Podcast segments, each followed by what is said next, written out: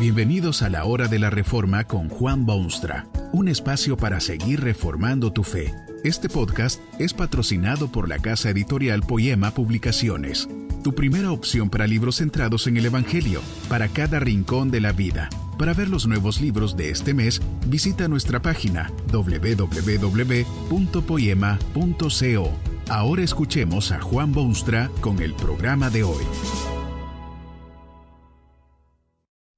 Esta conferencia se titula Dios no cambia y está basada en las palabras bíblicas de Santiago 1.17.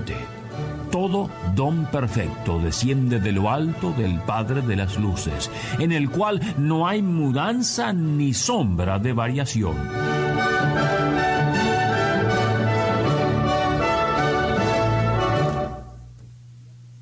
Al hombre le gustaría que Dios cambiase de vez en cuando. Le gustaría porque en primer lugar está irremediablemente acostumbrado al cambio. Todo en su derredor es víctima del cambio. Su propio aspecto, sus padres, la fisonomía de su barrio o terruño.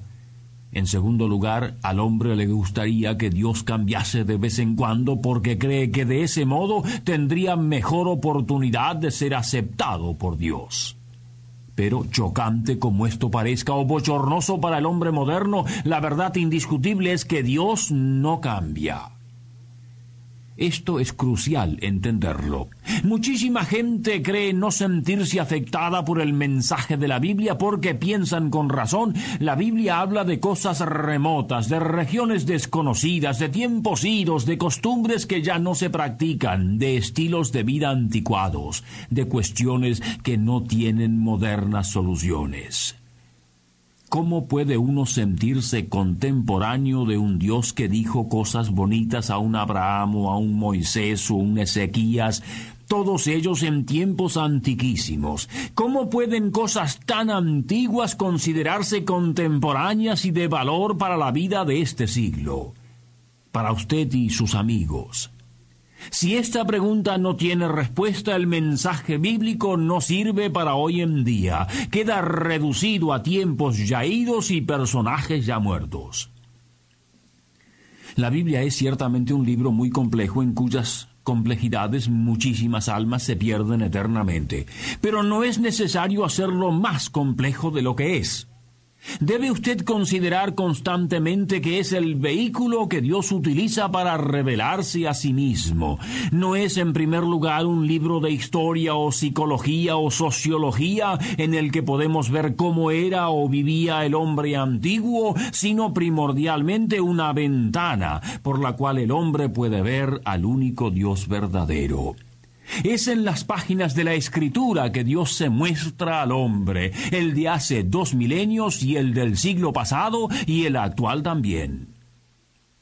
Cambian los hombres porque Adán no era igual que David ni Isaías igual que Pablo. Cambian las naciones y las costumbres y la cultura y el grado de educación popular y el entendimiento humano de las cosas divinas pero el Dios que se revela en las Escrituras se manifiesta como el Dios que no cambia, el que es el mismo hoy, ayer y por los siglos. Fue ese Dios que se mostró a Moisés y quien le dio órdenes de ir a liberar a su pueblo oprimido. Moisés quiso una señal de que Dios era Dios, aunque fuese un nombre con el cual identificarlo. ¿Sabe qué nombre le dio Dios a Moisés?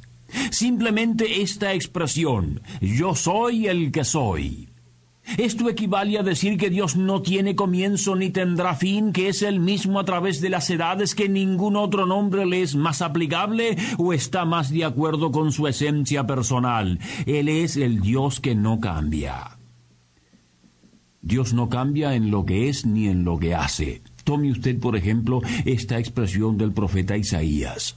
Sécase la hierba, marchítase la flor, mas la palabra del Dios nuestro permanece para siempre. Esta misma y fundamental verdad la hizo ver claramente el Hijo de Dios cuando estuvo en este mundo. Hablando del futuro mediato e inmediato, Jesucristo advirtió a sus discípulos que el cielo y la tierra pasarán, pero mis palabras no pasarán. Hubo un hombre que era una especie de profeta en tiempos muy antiguos y cuyo nombre era Balaam. Este Balaam específicamente afirma que se encontró con Dios y que fue Dios mismo quien le dijo que Dios no es hombre para que mienta, ni hijo de hombre para que se arrepienta. Él dijo y no lo hará, habló y no lo ejecutará. Otra vez en el Nuevo Testamento está la voz de la carta a los hebreos que habla del Hijo de Dios y dice que Jesucristo es el mismo ayer y hoy y por los siglos. Finalmente el apóstol Santiago al hablar de las virtudes maravillosas de Dios concluye afirmando que el Padre de quien provienen grandes bendiciones es un Dios en el cual no hay mudanza ni sombra de variación. Dios no cambia. Esta importantísima verdad de las Santas Escrituras tiene corolarios de idéntica importancia para la vida del hombre moderno, para usted.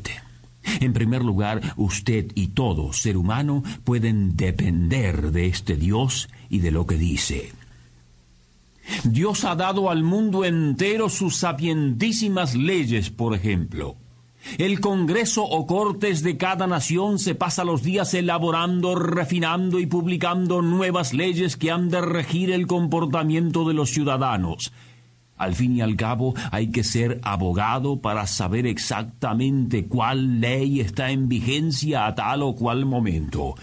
No existe este problema en cuanto a Dios, porque Dios no cambia y consecuentemente usted puede estar absolutamente seguro en todo y cualquier momento de qué es lo que Dios dice y enseña y exige y requiere.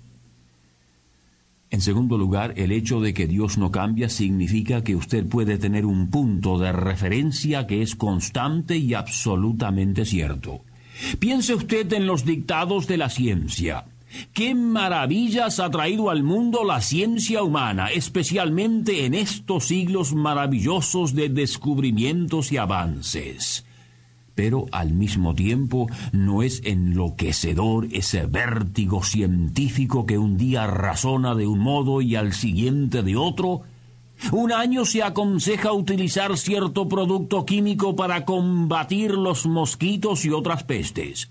Al año siguiente se advierte a la misma gente no usar ese mismo producto químico porque se ha descubierto produce cáncer en los seres humanos. En medio de ese mundo efímero y cambiante es maravilloso tener un Dios que es siempre el mismo. Pero hay corolarios mucho más directamente relacionados con usted y con su vecino. A lo largo de su extensa historia, Dios ha demostrado su sentido de justicia con respecto al hombre. Al principio mismo Adán y Eva, primeros seres humanos sobre la tierra, experimentaron esta justicia de Dios. Cuando desobedecieron la voz de Dios, el dolor fue quizá tan agudo para Dios el Creador como lo fue para las criaturas. Dios hubiera querido olvidarse de esa desobediencia y permitido que aquellos míseros seres siguiesen habitando en el jardín de Edén. Pero eso no era posible porque Dios no cambia. El sentido de justicia que Dios posee exigía que se castigase aquella desobediencia y fue castigada. Años más tarde la tierra entera se vio colmada de violencia. ¿Qué haría Dios con tanta maldad y miseria e inmoralidad humana? ¿Podría Dios dejarle impune u olvidarse de todo ello? Imposible, porque Dios no cambia. Así fue que descendió sobre la tierra toda un diluvio que ahogó a todo ser viviente salvo al piadoso Noé y los suyos. ¿Cree usted quizá que Dios hoy en día tolera el mal y la indiferencia humana y la inmoralidad más que entonces? Tal cosa no es posible porque Dios no cambia. Los castigos que Él impuso sobre los pecadores de la antigüedad los impondrá también sobre los pecadores modernos. Si usted es pecador delante de Dios, debe meditar sobre esta decisiva verdad de las Escrituras, porque los castigos divinos del pecado humano no cambian, porque Dios no cambia. Y hay otra cosa que no cambia porque Dios no cambia. Este es el nervio central del Evangelio, su más conmovedora característica, su gloria eterna. Las promesas de Dios en Cristo Jesús son también hoy en día las mismas de siempre. Hubo un malhechor crucificado junto al Cristo a punto ya de morir. En su hora última pidió a Cristo misericordia, se entregó a ese Salvador moribundo. ¿Sabe lo que le dijo Cristo? Hoy estarás conmigo en el paraíso. Un vil, vergonzoso, indigno pecador al umbral de la muerte espantosa es recibido en las puertas de la gloria eterna por su fe en el Cristo. Hubo un Saulo, celoso servidor de una causa que creía justa, pero perseguidor del Cristo resucitado. Tuvo un encuentro espiritual con ese Jesucristo e imploró de él perdón. ¿Sabe lo que dijo Jesús de este pecador? Se lo dijo a un siervo suyo de este modo.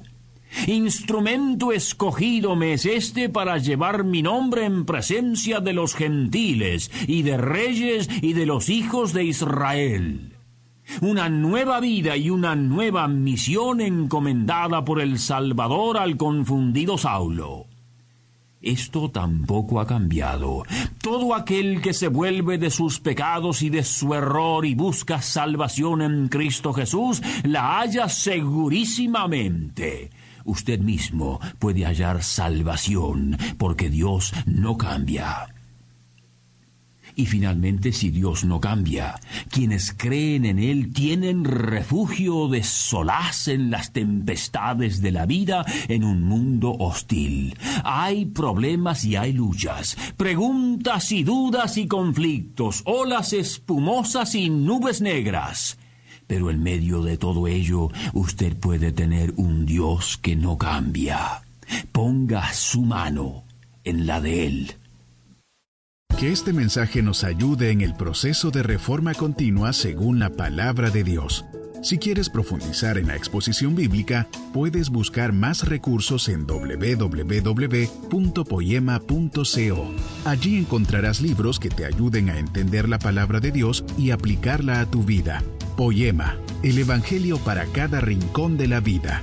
Nos vemos en el próximo episodio de La Hora de la Reforma con Juan Bonstra.